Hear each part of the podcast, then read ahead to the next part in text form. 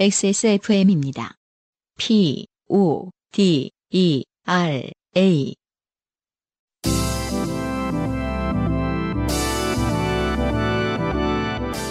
요즘은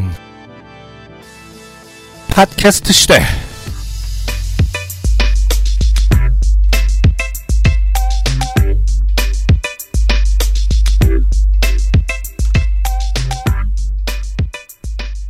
지구상의 청취자 여러분, 지난 반년 어떻게 보내셨습니까?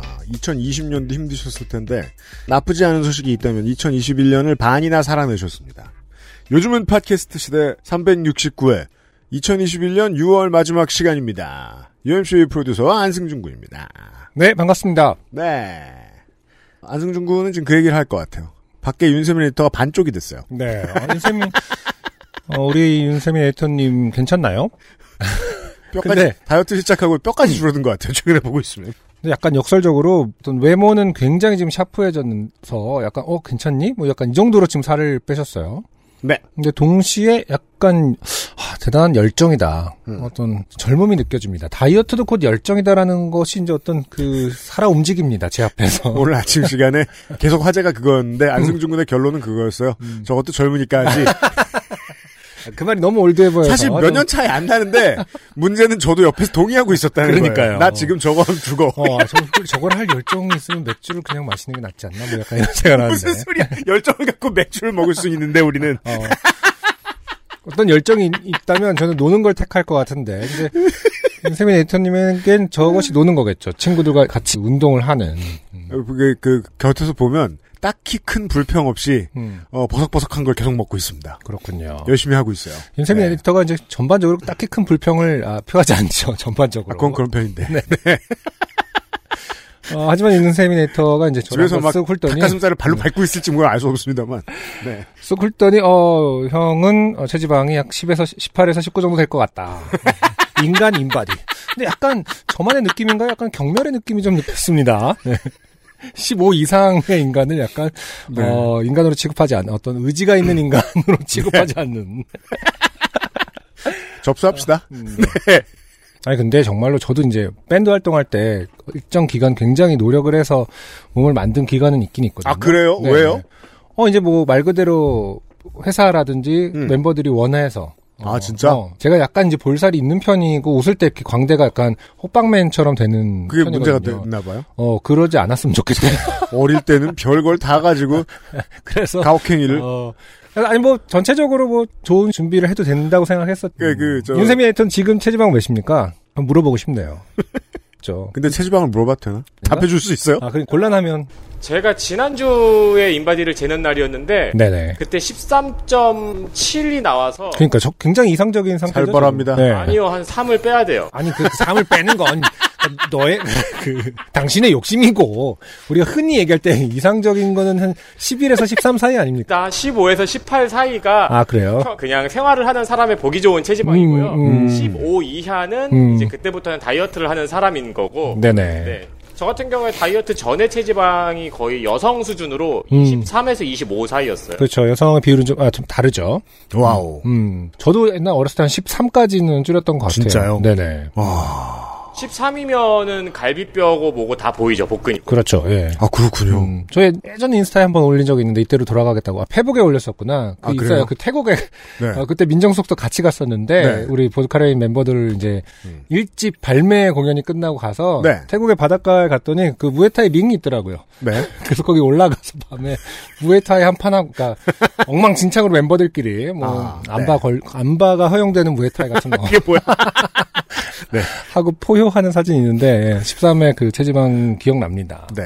아무튼 대단합니다. 네. 어, 감사합니다. 체지방을 공개해 주셔서. 네, 빠염! 빠염, 어, 트레이너 노동자 및, 어, 여러 체육업계에 종사하시는 노동자 여러분. 아, 전문적인 견해 및 사연을 기다리고 있고요. 네네. 열정을 가지고 사연을 보내주시는 여러분들 덕분에 오늘도 풍성합니다. 곧 시작하죠. 자, 인생이 고달픈 세계인이 자신의 삶 속에 좋게 된 이야기를 나눈 한국어 친구. 여러분은 지금 요즘은 팟캐스트 시대를 듣고 계십니다. 당신과 당신 주변의 어떤 이야기라도 주제와 분량에 관계없이 환영합니다.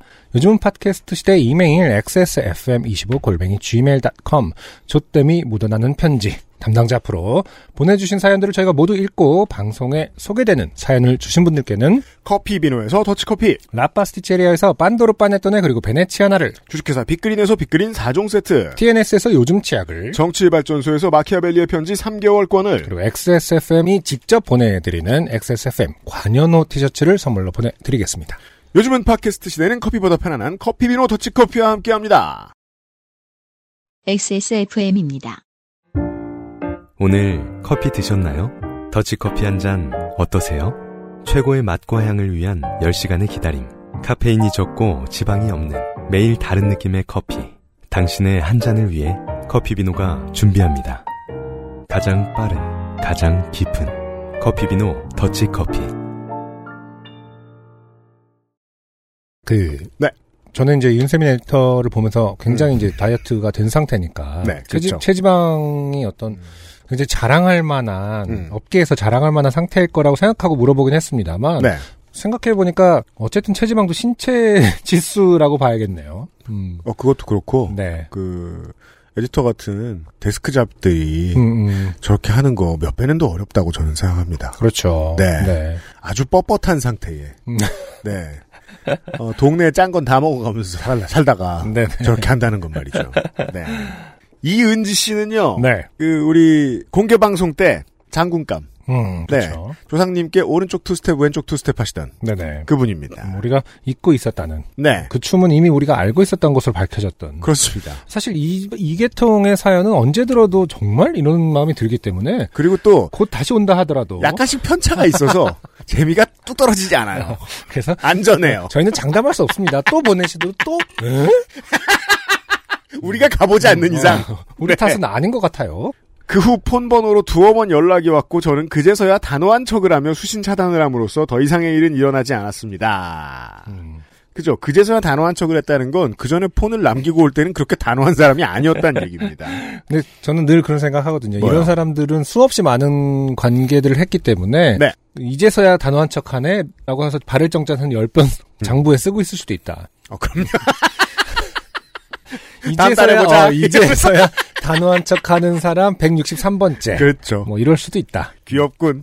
그래서 알고 보니 그곳은 저의 자취방과 불과 200m 떨어진 거리에 있던 곳이라 그 동네 사는 동안 꽤나 찜찜했던 기억이 나네요. 어, 이 부분도 참 신기하네. 이 알고 보니.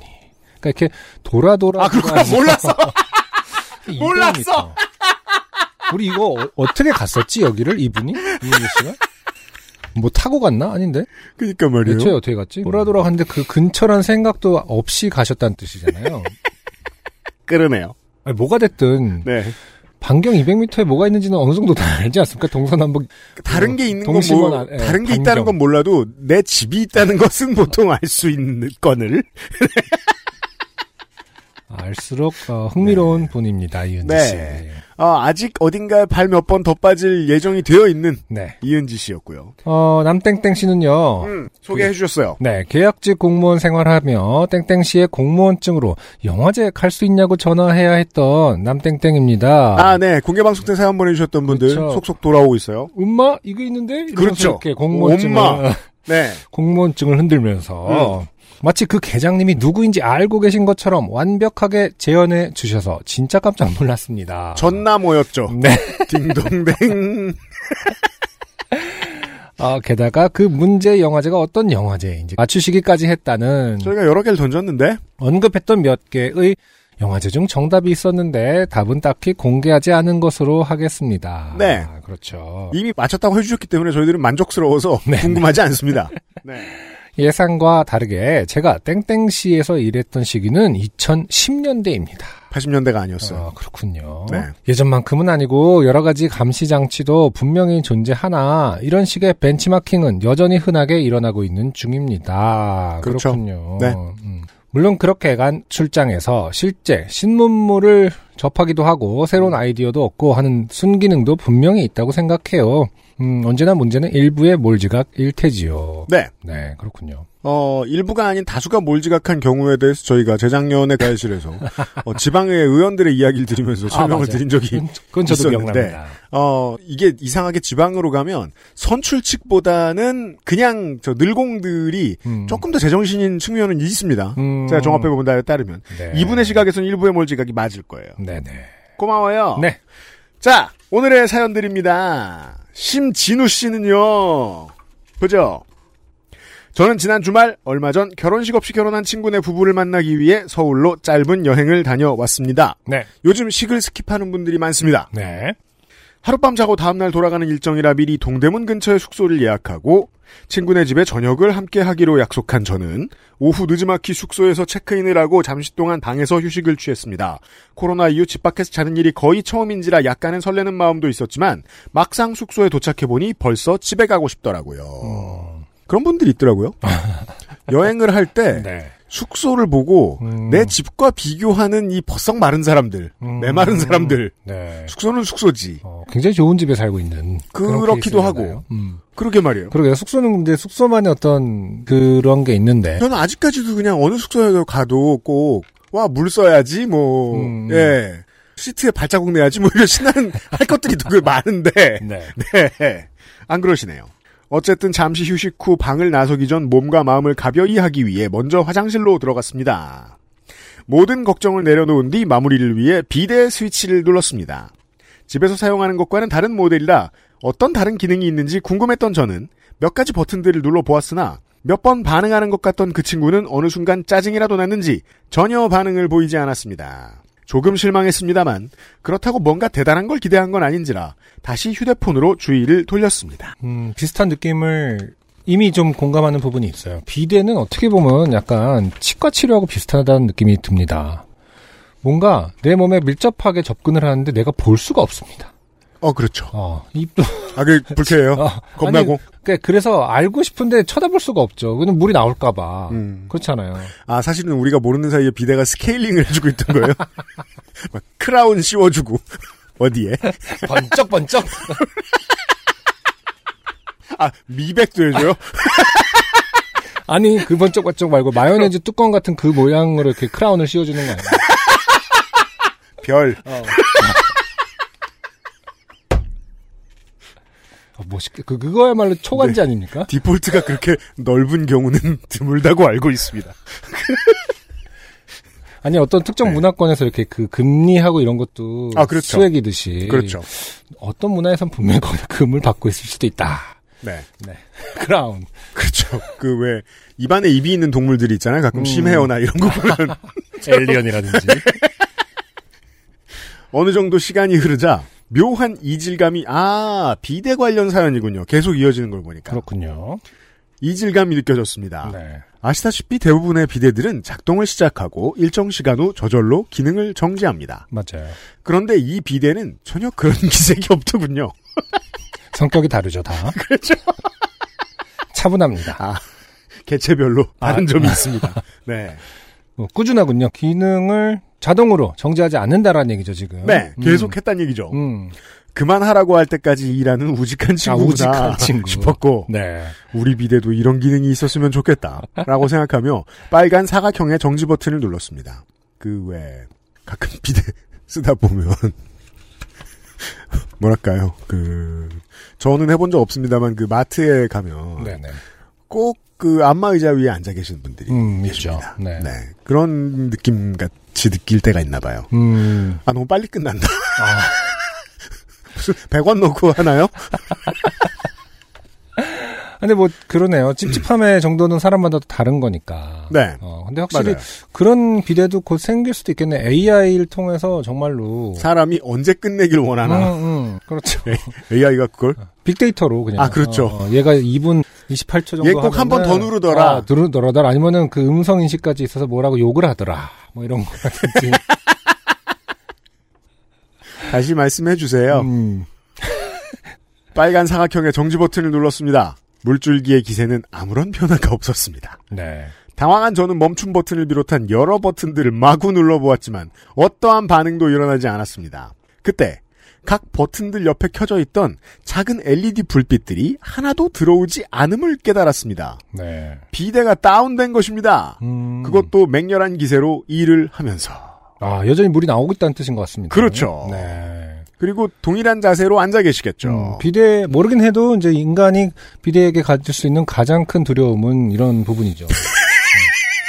결국은 나를 하늘로 띄울 때까지 멈추지 않을 것이다. 오류난 가전제품의 디버깅을 위해 가장 먼저 시도하는 것은 전원을 껐다 켜는 거겠죠. 문제는 제가 비대를 깔고 앉은 상태, 그것도 아래쪽에서 세찬 물줄기같이 솟는 상황에서 비대를 살펴보기 위해 일어날 수가 없다는 거였습니다. 제가 지적한 부분이 이런 지점입니다. 일단 자세 자체가 어, 종속적이에요. 그래서 치과 치료랑 비교한 겁니다. 아, 상황의 컨트롤이 어. 너무 어렵다. 음, 몸을 맡길 수밖에 없는 상황. 조감이 안 되니까. 그렇죠. 저는 그거를 굳이 저 반발하는 사람이기 때문에 어릴 음. 때 이제 제가 중학교 다닐 때 그때만 해도 비대는 정말 부잣집 익스클루시브였어요. 그렇죠. 그 친구네 집 가면 비대를 구경할 수 있었어요. 음흠.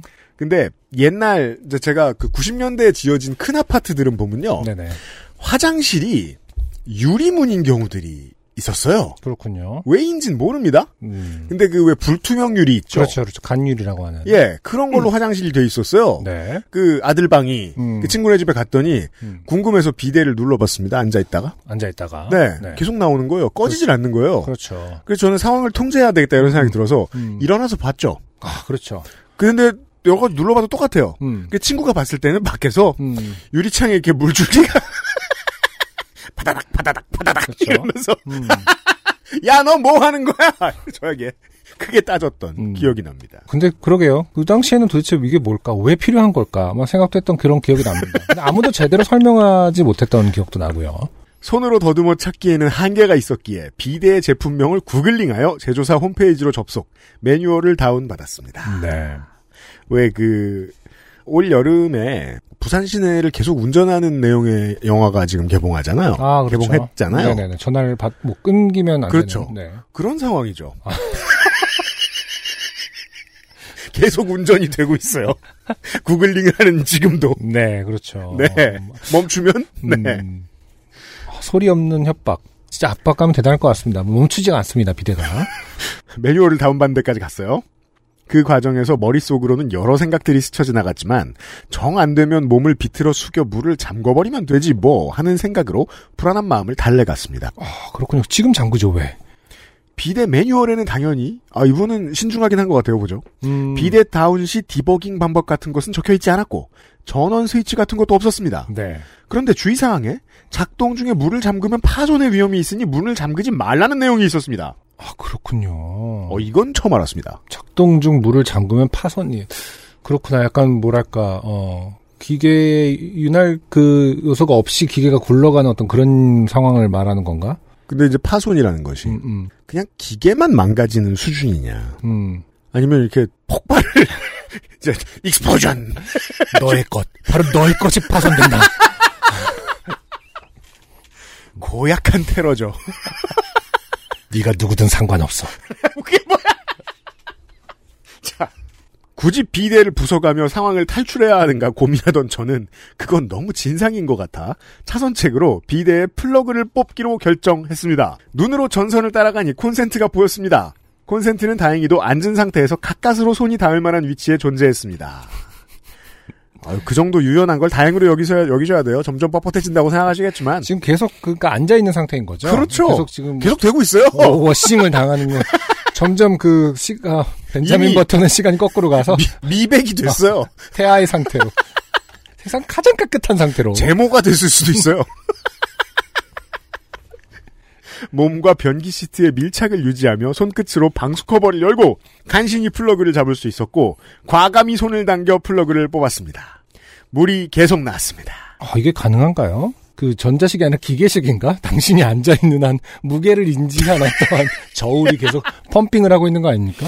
물줄기의 기세는 전혀 변화가 없어요. 여기서 하나 알 수 있습니다. 네. 비데의 구조에 대해서 음. 어, 물줄기를 줄이거나 음흠. 온수를 뽑거나 네네. 하는 정도는 기계가 관여를 하는데 결국 물을 트는 건 음. 수도꼭지의 역할인가 보다. 그렇죠. 아날로그한. 음. 그게 제가 베트남에서 네. 갔을 때 이 전원 없는 비데를 써본 적이 있습니다. 아, 그럼요. 네. 음. 파월리스 비데를. 음. 물, 수도 이렇게 된 거 있잖아요. 네. 그러니까 유럽 여행을 우리가 한참 배낭여행 많이 가던 시절에 많은 사람들이 그것에 대해서 왈가왈부를 아, 그래요? 네, 했었죠. 막 배낭여행 카페 같은 데 있지 않습니까? 음. 그 당시에. 막 여행 뭐 그런 데 보면은 이제 뭐 용도에 대해서 그때만 해도 정답이 막 왈가왈부하고 그랬었는데 그게 그래요? 비대인 거죠. 어. 네. 저는 이것이야말로 이상적인 비데다 이렇게 생각했거든요. 어, 좋더라고요, 진짜. 예. 네. 아, 물론 일반 온도라는 게 변수는 있습니다만 아, 그렇죠. 여름에 갔기 때문에 시원했기도 하거니와 네. 그리고 켤 때 켜고 끌 때 끄는 일을 직접 해야 되고 맞아요. 네. 좀 심플하죠. 네. 음. 다른 어떤 것도 없고 그리고 음. 청소하는 입장에서 아주 노동 친화적입니다. 아, 그렇습니다. 전기 걱정 안 해도 돼요. 음. 예. 아, 많은 분들이 이제 거기다 발을 씻었죠, 처음에는. 그, 비데 전용 변기가 있지 않습니까? 그 옆에 작게? 네. 거기 발 씻는 데인 줄 알았던 사람 많습니다. 제가 그 세부도에 처음 갔을 때몇 음. 번 화장실에 가고 네. 그 비데 전용 호스들을 본 다음에 음. 너무 궁금해서 물어봤거든요. 그렇죠. 예상대로더라고요. 어. 와 이거 좋구나. 음. 실제로는 이 호스가 발전된 게 비데겠구나라는 생각이 들더라고요. 그렇죠. 예, 이게 지금 심진우 씨의 기계가 그것이 된 거죠. 음. 오리지널. 그렇죠. 이 비데는 전원 없이 본래 수압으로 물을 쏘아주는 형식이었습니다. 물을 멈추기 위해서는 전원을 다시 살려야 했습니다. 아 이거는 그 이번 주에 개봉한 영화보다는 그 저 중학교 때 다닐 때 나왔던 스피드. 스피드 그렇죠. 아. 존윅 선생님이 음. 버스를 모시던 네 음, 굉장히 지금 긴장감이 넘치고 있습니다. 플러그를 다시 꽂는 것은 당겨 빼는 것보다 조금 더 위태로운 자세를 요구했지만 조금 시간을 들여 무사히 일을 완료할 수 있었습니다. 그리고 물줄기의 기세는 전혀 변화가 없었습니다. 비대는 단순히 다운된 것이 아니라 아예 망가진 것처럼 보였습니다. 사실 이 시점까지 음. 계속 닦이고 있는 거죠. 그래서 젊어지기 시작한 지 최소 한 3분쯤 됐어요. 최소 3분.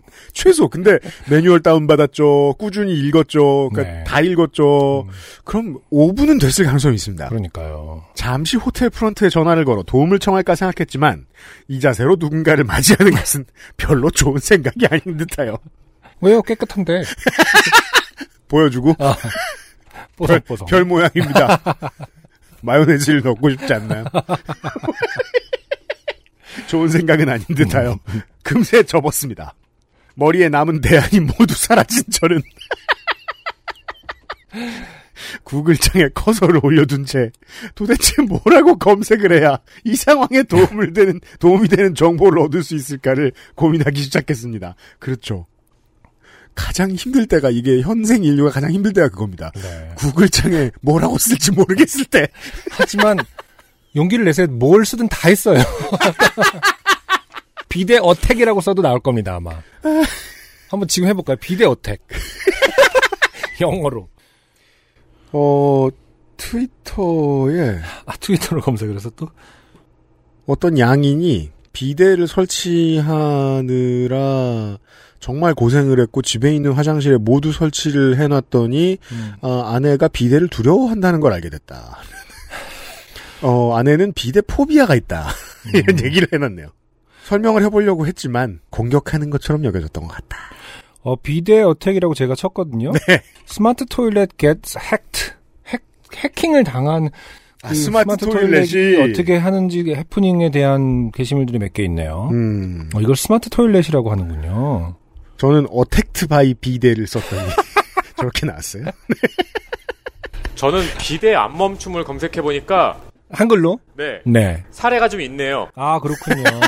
아, 우리가 또 너무 너무 멀리 갔다 인터내셔널하게. 네. 그리고 또 공격을 당하고 있을 때는 검색어가 쉬 떠오르지 않습니다. 네, 지금 제가 보고 있는 게시글은 네. 2분째 맞고 있습니다. 너무 아파요.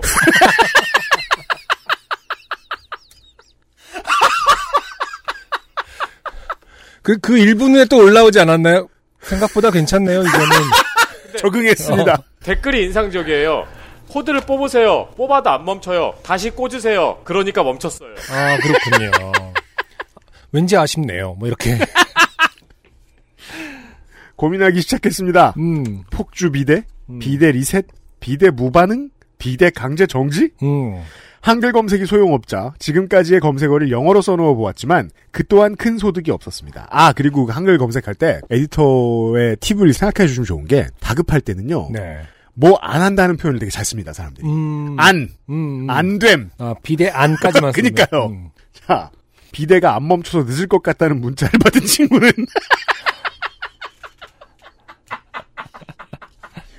다짜고짜 전화를 이제 걸어왔지만 하다 하다 이런 쓸데없는 말도 안 되는 내가 싫으면 어, 싫다고 해이 싫다고 해. 새끼야. 만나기 싫으면 싫다고 해. 아니 그리고 걱정돼서 전화한 거지 뭘 다짜고짜 전화해. 이제 애인인 경우에는 정말로 어, 그만 만나자. 내가 살다 살다 이런 얘기까지 꼭 들어야겠느냐. 통화를 하기에 썩 좋은 상황이 아니었기에 곧 다시 연락한다는 답을 보냈습니다. 얼마나 시간이 지났을까?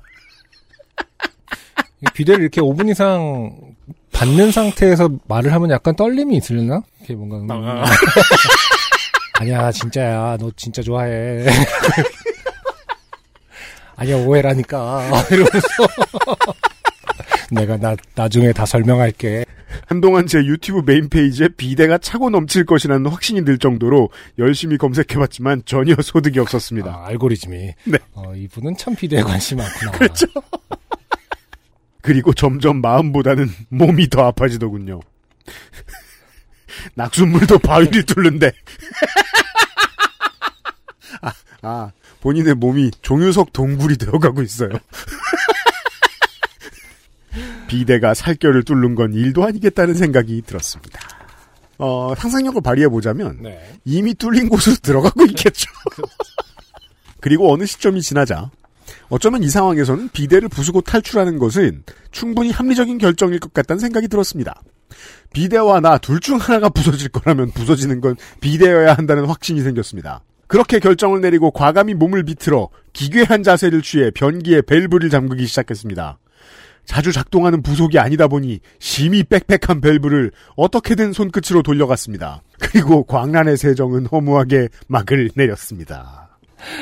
어, 어, 근데, 음, 일단 뚜껑을 내리고, 어, 천천히 생각해도 됐을 일인데요, 그쵸?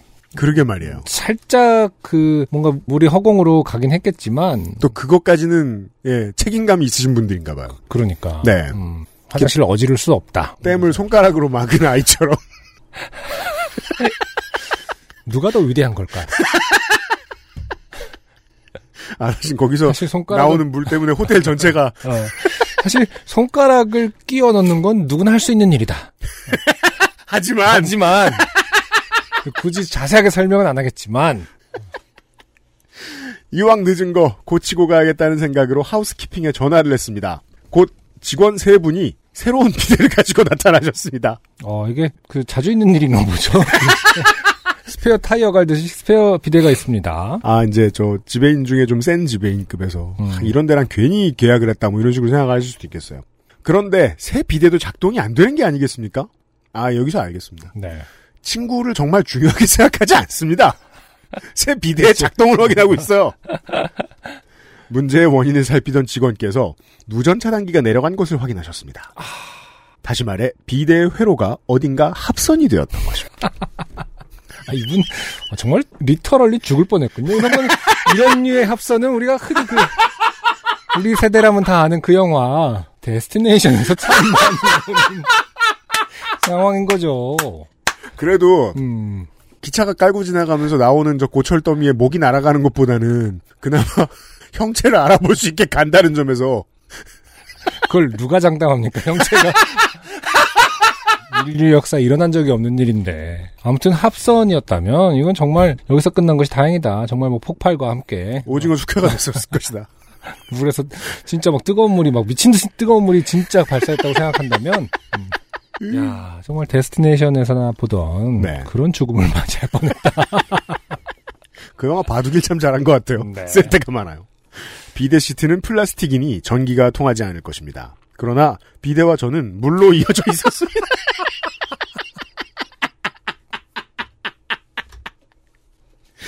순수한 물은 비전도성 물질이지만 대부분의 수돗물에는 여러 물질들이 혼합되어 있어 훌륭한 전도체로 작용함을 고려하면 상황은 훨씬 극적으로 악화되었을 수도 있었다는 아, 생각이 들었습니다. 본인이 알고 계시는군요. 그렇죠. 그러니까 이거는 말 그대로 물리적으로 뚫리는 게 아니라 네. 감전사까지도 생각할 수 있으니까 가능할 것 같아요. 이게 네. 어, 나중에 꽤 오래 있다가 이제 친구가 친구도 아까 빈정이 상했지 않습니까? 전화를 아까 받은. 그렇죠. 그렇기 때문에 또 따로 신고는 안 할 거란 말입니다. 네. 오기로 한 친구가 안 와요. 막 이게 아니라 이- 야이 이거 새끼. 완벽한 네. 나중에 발견됐을 때 이 그 사인을 규명하는데 꽤 오래 걸렸을 것이다. 네. 음,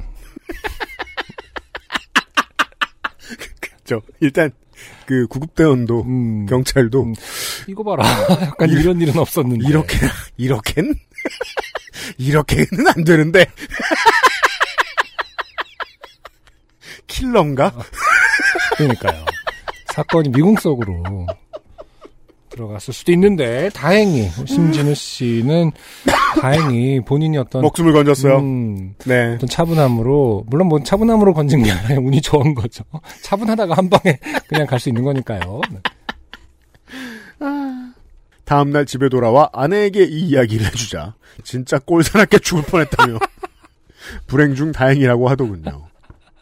아, 아내분의 얘기가 굉장히 음, 왜냐면 배우자는 한번 고민하거든요. 네. 그럼 이 상황에서 신원을 확인해주러 갈 때 나는 웃지 않을 수 있을 것인가? 내가 이 꼴을 보려. 그막 경찰하고 막 그 저 이야기하고 음. 그러게요 이거 어떻게 된 거죠? 또 이럴 경우에는 그 배우자라는 이유만으로 꼬치꼬치 캐묻음을 당합니다. 평상시에 미래에 평- 오래 앉아 있었느냐? 그걸 제가 어떻게 알아요? 막 이러는데. 습관적으로 코드를 뽑았다 꽂지는 않았느냐? 음, 저는 그 정도로 죽지는 않았겠지만 응급실에서 대단히 난처한 상황이 벌어질 것 같기는 하다고 이야기했습니다. 여러분의 비대는 아무 문제 없이 잘 작동하기를 진심으로 기원하며 이만 글을 줄입니다. 즐거운 여름 보내시기 바랍니다. 심진우 드림. 네. 네. 그러게요. 이렇게 걱정이 많은 분들이 듣고 계시다면은 걱정이 하나 늘었습니다. 입주와 이사 시즌에 어, 지금 비대 수요가 급감하고 있어요. 어, 대단합니다. 이제 살다 살다 비대 합선까지 네. 걱정해야 하는가. 훌륭한 사연이에요. 음, 네. 심진우 씨 감사합니다. XSFM입니다. 오늘은 인도네시아 만델링 어떠세요? 독특한 향, 쌉쌀한 맛, 입안 가득 차오르는 강렬한 바디감. 특별한 커피가 필요할 때 가장 먼저 손이 갈 커피. 가장 빠른, 가장 깊은 커피비노 인도네시아 만델링. 대구에서 커피를 팔면서 네. 어, 이상한 분들을 많이 만나시는 음, 어, 그리고 그 이상한 분들은 다 주로 엄마 친구인 네네. 백이범 씨의 사연이에요. 아, 그렇군요. 음, 대구에서 카스테라 팔고 있는 배기범입니다. 예전에 정미라 씨가 나오셨을 때 같이 네. 읽었던 기억이 나네요. 맞습니다. 음, 네. 14년 만에 본격적으로 대구에서 여름을 맞이하고 있는 요즘 심신이 점점 지쳐가는 중입니다. 이런저런 인터넷 기사 중 타투 합법화에 관한 기사를 읽다가 문득 예전에 팔에 새겨진 타투 같은 흔적이 생각나서 한번 적어봅니다. 결론만 말하면 타투 이야기는 아닙니다. 아 그렇군요. 배기범 씨는 몸에 아, 아무런 작품도 없을 가능성이 높습니다. 네. 타투를 잘 몰라서 동원되었습니다.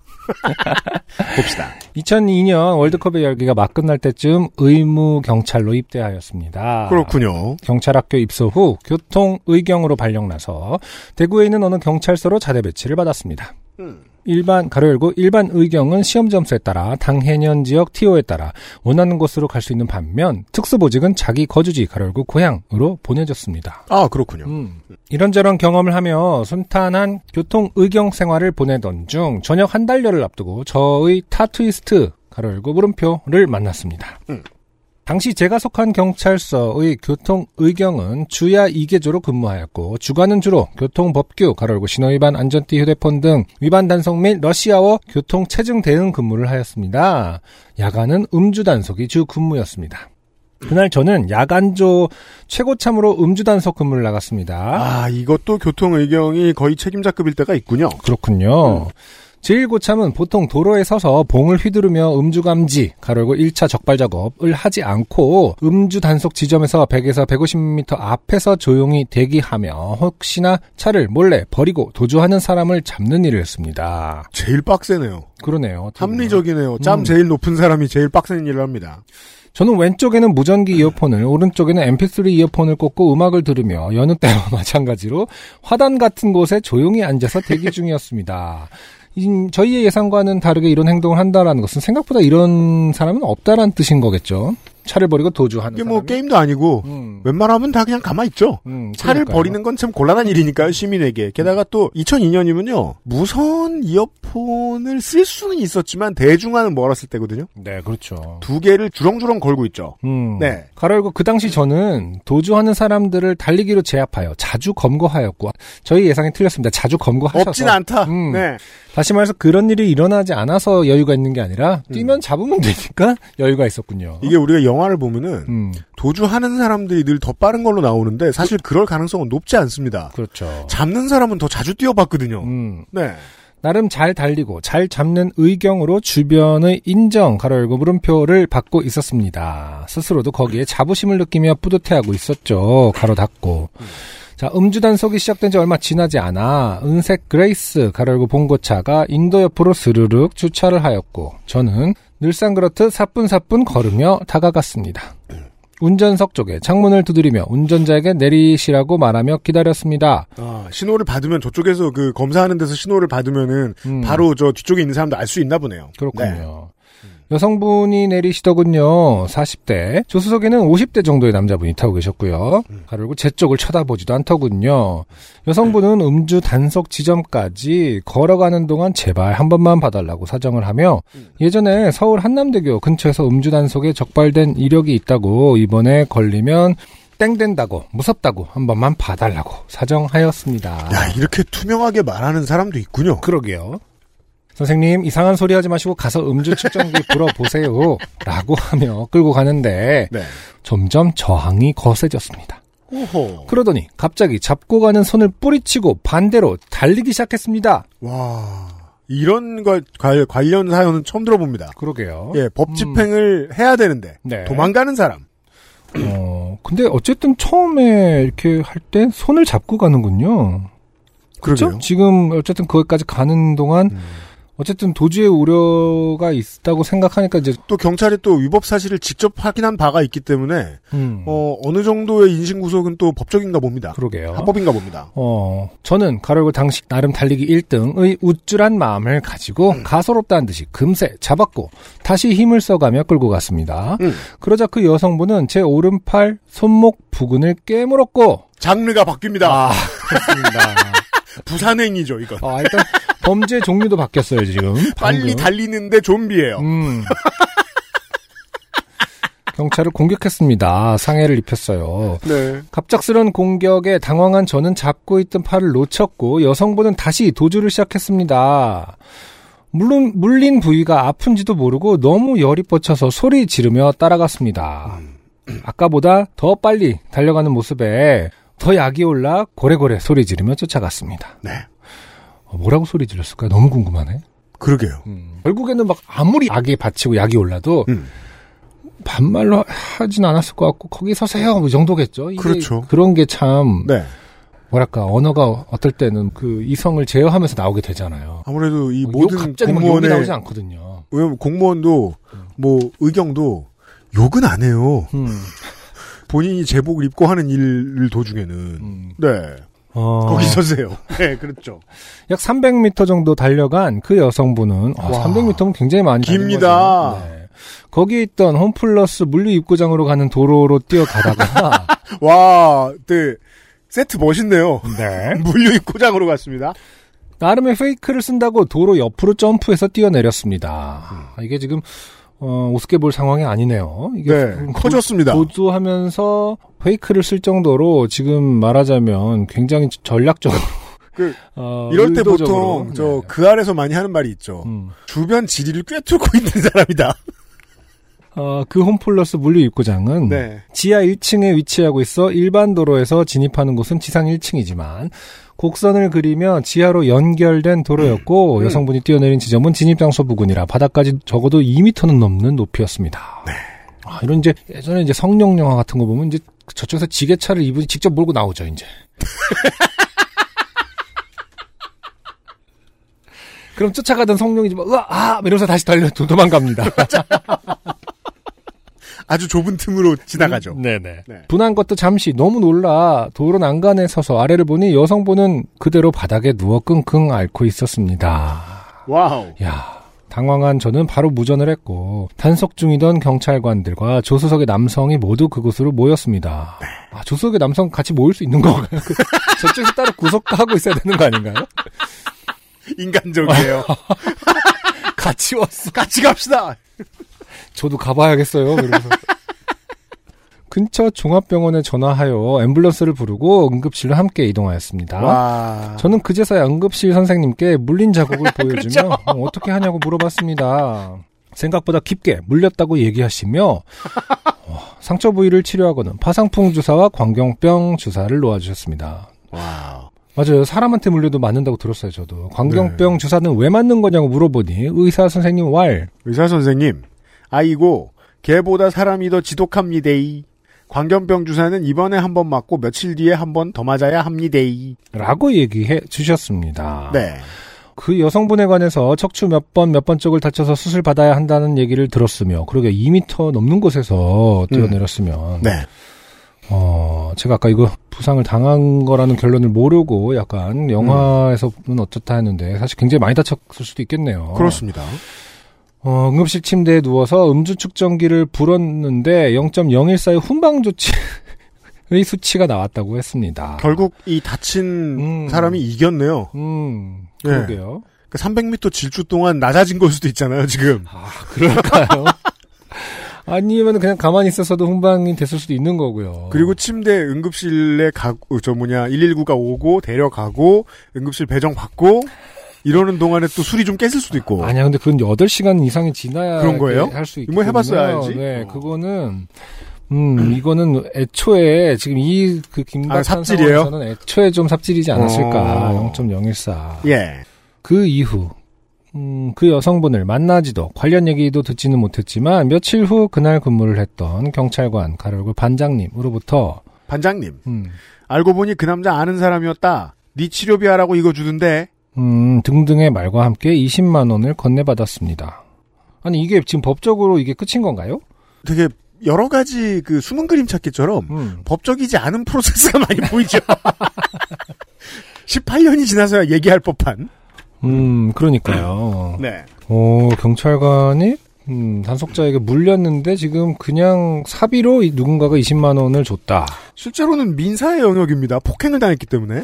그러게요. 네. 어, 제가 근무했던 2002년에서 2004년도에 교통 쪽에서는 경찰관들이 용돈벌이를 많이 했었습니다. 그랬군요.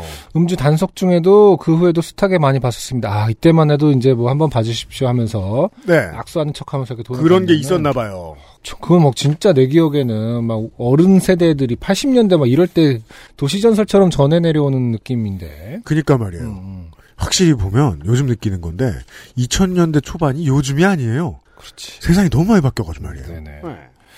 어, 아마 이번은 20만 원도 공무집행 방해 같은 죄명으로 겁주면서 뜯어낸 돈의 아주 일부분일 거라고 아. 짐작했습니다. 아, 그렇구나. 그럼 이 반장이라는 사람은 사실 더 받아냈을 것이다. 혹은 다른 사람이 받아내서 나눴거나. 야, 음. 몸은 내가 다쳤는데 돈은 저거들이 먹는구나 아하. 하는 생각에 돈을 받기 싫었지만 생각은 생각으로만 두고 20만 원을 받아 잘 썼던 것 같습니다. 음. 아니 진짜 말 그대로 치료비가 또 그 정도 나왔겠는데요. 뭐. 예. 음. 통원 치료를 다니며 여름이라 햇볕을 조심해야 흉터가 오래 안 간다는 얘기를 들었지만 대구의 여름 태양은 강렬했으며 음. 갈색의 흉터는 진하게 남았습니다. 네. 오른팔, 손목 부근에 누군가의 이빨, 타투가 새겨진 것이지요. 뭐 다시 한번 클리어하게 말씀드립니다만 음. 이걸 타투라고는 하지 않아요. 흉터라고. 전역 후 2년 정도는 그 타투가 계속 있었던 것 같습니다. 술자리에서 저희 에피소드의 한 축을 담당했었으니까요.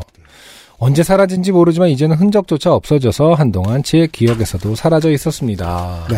네, 다행히 어, 흉지진 않았습니다. 2로 깊이 물리면 몇 년 가는군요.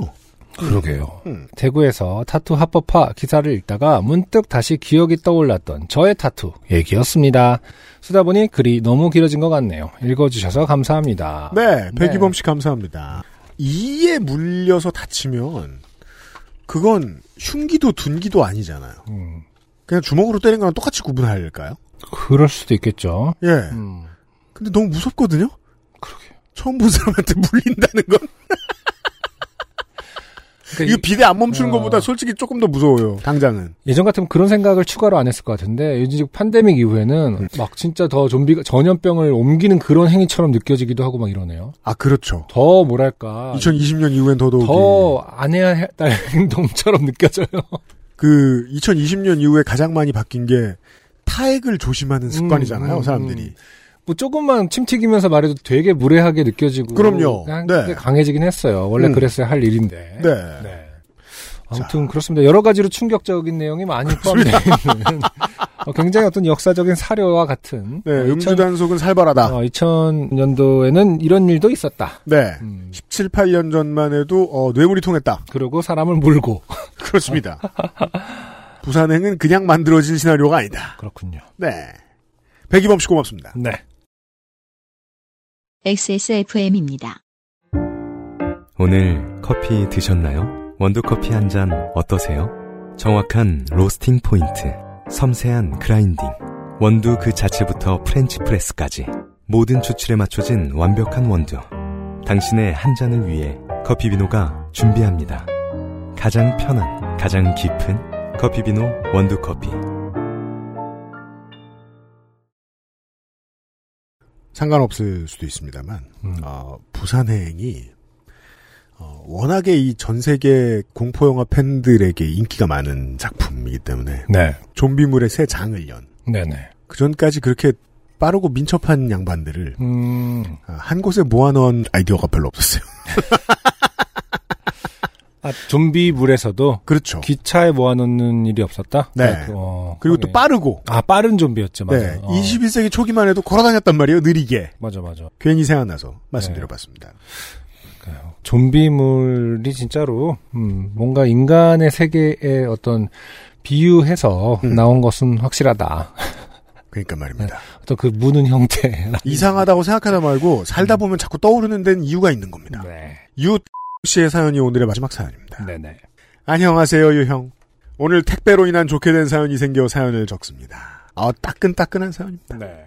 회사를 이직한 지 한 달이 안 된 어느 날, 저는 애인과 사용할 알콩달콩 성인용품을 기숙사로 주문하였습니다. 네. 성인용품 브랜드가 알콩달콩이면 잘 팔릴 거란 생각은 들지 않습니다. 음. 적당한 표현형은 아니라고 봅니다. 근데 뭐 성인용품계를 모르니까 알콩달콩한 뭐 용품이 있을 수도 있죠. 아, 그런가요? 뭐 초콜릿 같은 거 정도는 알콩 뭐 그건 성인용품이 아니잖아. 아니 뭐 몸에 바른 초콜릿 같은 거 그런 게 있잖아요. 있어요? 그럼요. 그런 거 있는 건 알고 있거든요. 공부를 좀 더 해야겠습니다. 음. 자기 한 번 나 한 번 서로 발라가면서 네. 뭐 그런 알콩달콩한 것도 있을 수는 있다. 아, 네. 그죠. 장어에 간장 바르듯이. 그래서 꼬챙이 꽂고 돌린다. 그렇죠. 붓, 네. 붓. 간장 해도 짜네요. 어, 다양한 장르가 결합되어 있는 거죠. 음. 역시 잘 모르는 분의 상상력이 훨씬 좋다는 생각도 드네요. 기숙사로 주문했습니다. 네. 네, 성인이니까요. 토요일 날 밤에 주문하고 월요일 날 물건이 출발했다는 소식에 이번 주말에 사용할 수 있겠구나 하는 생각에 혼자 배시시하고 웃고 있었답니다. 의뢰 우리나라 택배가 그렇듯 다음 날 택배가 오겠거니 하고 있는데 저녁이 다 되도록 놓고 갔다는 문자가 없는 겁니다. 네. 아 그래? 요즘 택배업계가 고생하고 있으니 내일이나 모레 오겠지? 자 해외에 계신 청취자 여러분 이게 한국 시민의 일반적인 상상입니다. 네. 파업을 했잖아요? 근데 하루에 오던 걸 이틀에 올 거라고 생각합니다. 그렇죠. 이건 시민이 이상한 게 되바라진 게 아니고요. 시스템을 이렇게 만들어 놨다는 겁니다. 그렇죠. 예, 노동자들이 파업을 하고 있는데도 책임을 지고 계시다는 뜻도 되고요, 또. 음.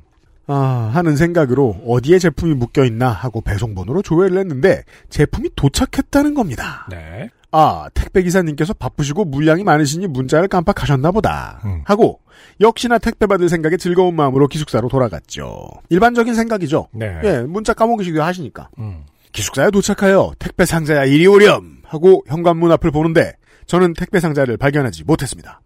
어? 이상하다. 분명 도착한다고 적혀 있는데 음흠. 기숙사 현관은 물론 혹시나 다른 집에 있는지 층을 다 뒤져보고 행여 다른 동으로 간 게 아닐까 다른 동 같은 층을 뒤져보았지만 택배는 보이지 않았습니다. 네.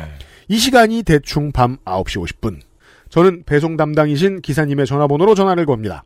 저, 안녕하세요, 기사님. 제 택배가 안 와서요. 기사님. 네. 어느 동이신데요? 저, 땡땡동입니다. 기사님. 이상하다. 오늘 다 돌렸는데 일단 제가 지금 자야 하니 문자로 내용 좀 보내놔 주세요. 사실 성인군자죠. 네. 9시 반. 9시 9시 50분. 50분. 네. 저, 알겠습니다. 주무세요. 저는 기사님의 장을, 잠을 방해하지 않기 위해 얼른 전화를 끊었습니다. 새벽부터 준비하실 테니 일찍 주무시는 것이겠지요. 그렇죠. 제가 아는 한 보통 이거보다 일찍 주무십니다. 음. 그렇게 전화를 끊고 택배회사 사이트에서 배송 조회를 한 화면을 캡처해서 기사님께 문자로 보내드리고 기숙사로 돌아와 멍 때리고 있었습니다. 택배가 잘 도착했다면 누가 가져갔나?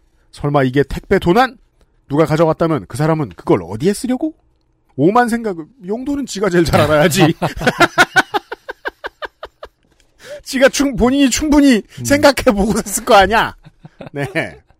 오만 생각을 다하며 어이없는 밤을 보내고 수요일 아침이 됐습니다.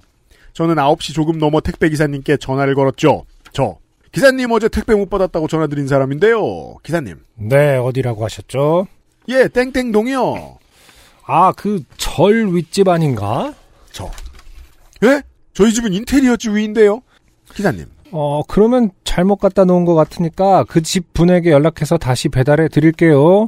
아, 근데 제가 오늘 지방으로 가야 돼서 1층 카페에 맡겨주시겠어요? 네, 알겠습니다.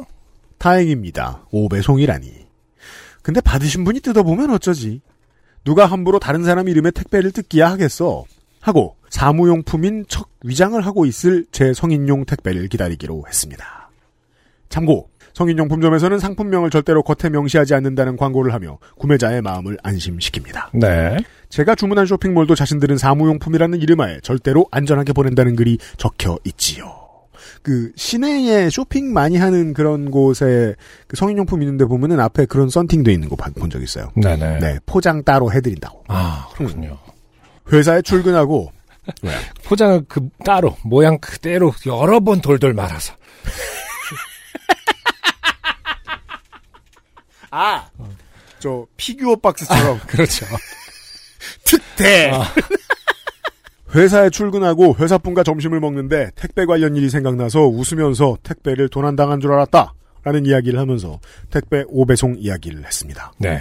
그랬더니 같이 점심을 드시던 회사에 오래 몸담으셨던 A님이 A 아, 그게 땡땡씨 거였어요? 어쩐지 아침부터 택배기사님이 전화해서 오배송 된 것 같다고 전화하셨더라고요?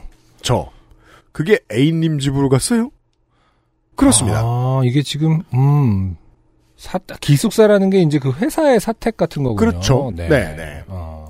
제 택배는 A님의 기숙사 쪽으로 오배송된 것이었습니다. 와. 자, 이게 그 우리가 흔히 생각하는 저 뭐 옛날 공장이나 대학교 같은 그런 그 저 아파트 건물 같은 것이 아니죠. 음. 그냥 회사가 산 곳곳에 있는 사택입니다. 음, 기숙사라. 부르죠. 어.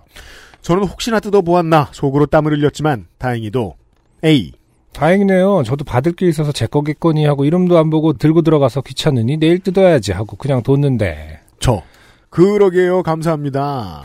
그러면 물건은 괜찮으시면 점점점 어, 어. 그거 제가 문 앞에 갖다 놔 드릴게요. 아 네. 저는 이것만 들으면 이렇게 글자로 읽으니까 무슨 의미인지 알 수가 없어서 음. 물건이 참 괜찮은 건데 이게 뭐- 뭐라고 그러니까요. 네. 감사한 일이었습니다. 택배는 포장이 뜯기지 않은 말끔한 상태로 제게 돌아올 수 있었으니까요. 그렇게 저는 수요일 근무를 마치고 지방으로 가 목요일에 볼일을 마치고 집으로 돌아왔습니다. 네. 기숙사 현관을 보았을 때 역시나 택배는 없었지만 저는 안심했습니다. 같은 집을 사용하는 다른 룸메이트 분이 집안에 들여놓았을 테니까요. 네네. 아 룸메이트 계시군요. 음. 제품이 이틀이나 지나 제 손에 왔지만 주말은 아직 오지 않았고 저는 훌륭히 사무용품이라고 적혀 있을 성인용품을 제 손에 받을 수 있었습니다. 네.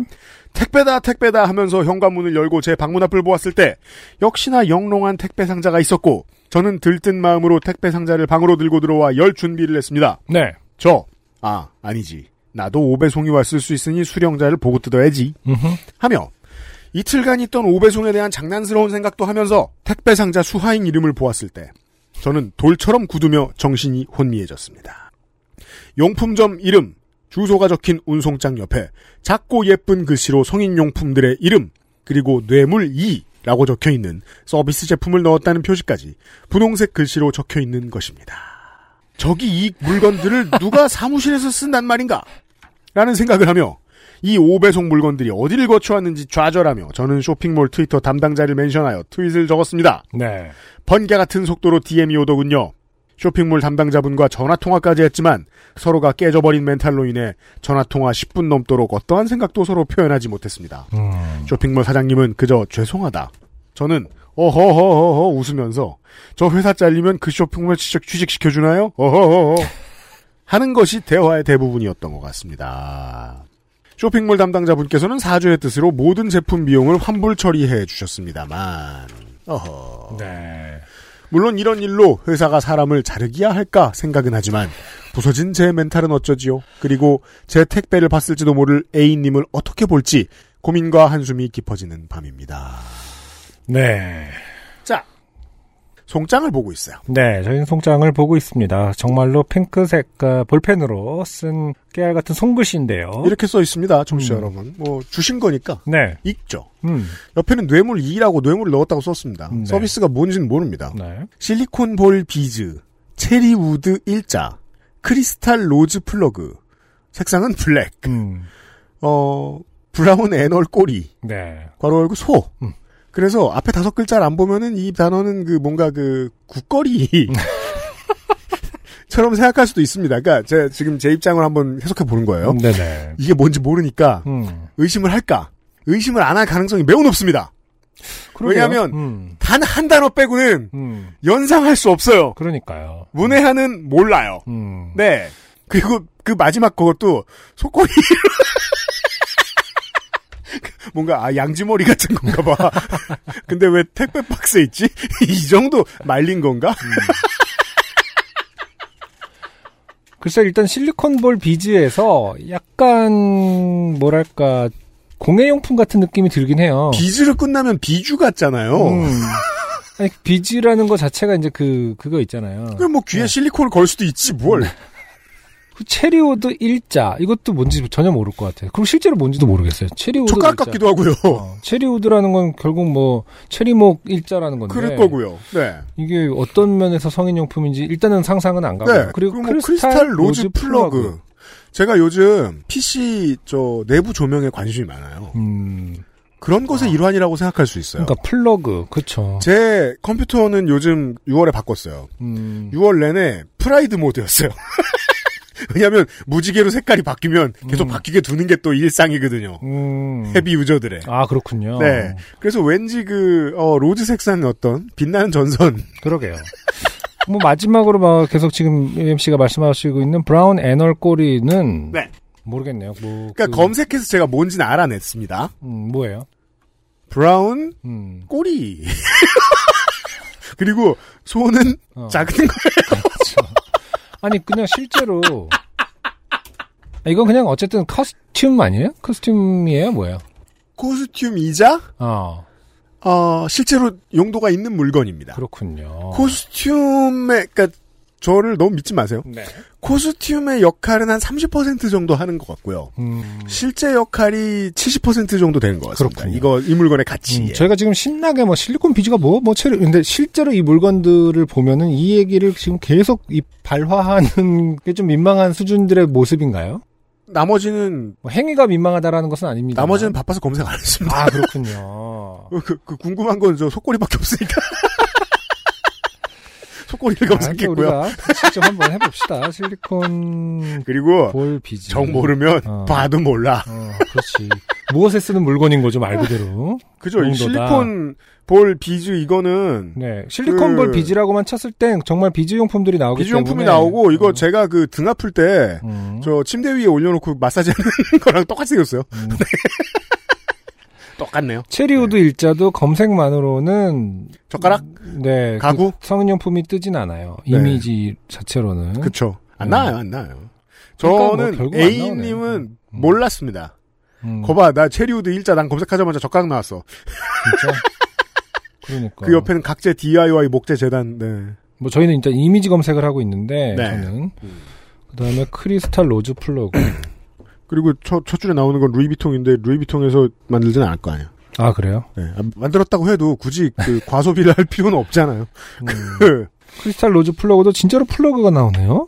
어, 크리스탈 클라우드 플러그, 크리스탈 클라우드라는 브랜드가 있고, 여행용 멀티탭, 뭐, 멀티 플러그가 나옵니다. 아, 그렇구나. 정말 뭐, 이쪽 입장에서는, 그, 업체 측 입장에서는 그렇게, 네. 어, 에디터가 지금 밖에서 뭔가 사진을 보내줬는데 네. 어, 이건 뭔지 압니다. 아, 그렇죠. 넣다 빼는 거 아닙니까? 그렇겠죠. 음, 네. 다른 어떤 동사를 붙이겠어요. 왜냐면 계속 넣어도 안 되고 아, 그렇죠. 계속 빼면 해부학의 영역이거든요. 저 네, 아무튼 이해했고요. 뭐 모든 걸다 검색해 봤습니다만 나오진 않는다. 이해했고 네. 저는 그 A님은 그 지식이 있으시다 해도 음. 지식이 있으면 또 넘어가 줄 겁니다. 아, 그렇군요.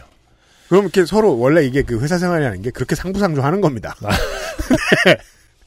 괜찮아요. 네네. 네. 나중에 한번 잘해줘요. 밥을 한번 더 사든가. 이만큼 적으면서 생각해보니 성인용품이 부끄러운 건 아닌데 제품명 하나가 걸립니다.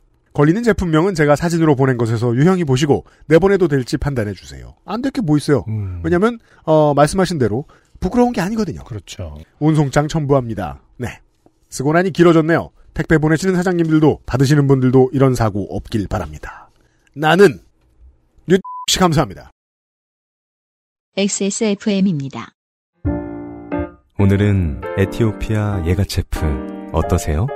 과실의 상쾌한 신맛과 벌꿀의 맛처럼 달콤한 모카. 상상만으로 떠올릴 수 없는 와인보다 깊은 향미. 가장 빠른, 가장 깊은 커피비노 에티오피아 예가체프. 자, 또 어, 짧은 광고 시간에 네. 궁금, 호기심, 궁금증을. 아, 이분의 심리를 한번 더 파악해봤고요. 네. 네. 그럼 뭐, 그, 용품 자체야 뭐, 취향의 문제이기 때문에, 뭐라고 덧붙일 말이 없습니다만, 이렇게 많이 살 일인가에 대해서는 제가 한번 얘기 대량 구매. 네. 음. 네, 하나씩 사였으니까. 음. 네.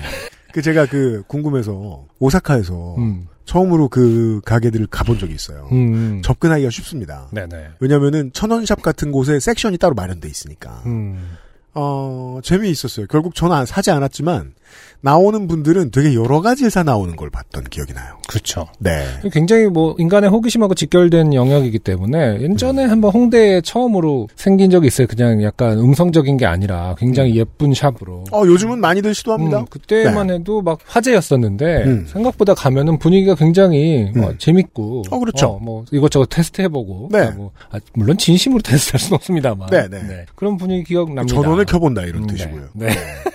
아 저는 이게 저 선인상 가하고 똑같다고 생각해요. 음, 뭘 많이 알면 많이 사가지고 나오지 않다. 음, 예, 저는 잘 모르, 모르면 또 안 사요. 음, 네. 그렇죠. 음. 네. 저는 선인상을 갔다 오면 꼭 뭐가 손에 들려 있으니까. 네. 투표를 해주시는 어, 민주 청취자 여러분들 덕분에 네. 2021년 5월에 요파시 월장원이 나왔습니다. 네. 아 압도적인 결과가 또 나왔습니다. 음, 꼴찌부터 보죠. 어, 이정수 씨의 그 안승준 군으로 하여금 자녀 교육의 문제에 대한 고민을 새로 하게 만든 네네. 네. 어, 기의 가족을 전부 잡아온 음, 조카에 대한 이야기. 네. 가족이 안 외로울 것이다. 네. 네. 이게 이제 꼴찌고요. 음, 4위 어, 김윤석 씨의 그 인테리어를 새로 한 집에 소독하러 온 분이 계속해서 이 평가 저 평가하는. 네네. 네. 이게 어떻게 보면 어떤 소수만의 생각일 거라고 생각을 했지만 꽤 많은 지지를 받은 거죠. 그렇습니다. 내가, 내가 유난스러운가라는 고민을 하신 분들이 많았을 텐데 네. 어, 그런 것이 아니라 음. 어, 꽤 많은 지지를 얻었다. 매우 그렇습니다. 네. 3위 어, 이희원 씨의 저희는 이 도박 중독자로 불려요. 이희원 씨의 초등학교 앞에 문방구에서 뽑기를 계속 하시다가 어, 소득의 20%를 네. 언제나 베팅을 하셨던. 12조를 내시다가 네. 아, 1등 상품을 못 받아버리신 아, 야만의 시대의 문방구 아저씨에 대한 이야기. 3위고요. 3위가 10%예요. 네. 2위가 21.8%입니다. 네. 아, 정보영 씨의 음. 아, 달팽이들의 음. 처음이자 마지막 캠핑 이야기. 네. 아, 슬픕니다. 네. 언제 들어도 슬픈. 달팽이 소면 이야기. 네. 21.8% 2위입니다. 네. 아, 월장원이 60%가 넘었습니다. 음. 60.9% 네. 심예슬 씨였습니다. 네. 병균이. 네. 주황색 줄 등이 달린. 소병균은 어디까지 가나?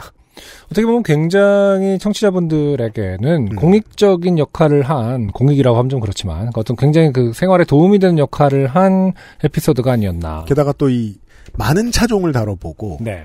어, 차의 다양한 상태를 확인하는 걸로는 음. 북미와 호주 대륙의 자동차 전문가들 못 따라갑니다. 아 그렇죠. 거기 계신 분들이 쉬지 않고 메일을 보내게 만든 음. 자동차 전문가들이. 네. 저도 가끔 이제 주유 사인 들어오면 아 어, 심예슬 씨꼴 나지 않아야지라고 생각하면서 빨간불 따위 없어. 네. 얼른 이제 주유소로 달려가곤 하는데요. 음, 정말 실질적인 도움을 주신 어, 심예슬 씨가 아닌가 생각을 합니다. 네. 아, 병균이 이야기. 네. 60%를 넘어가면서.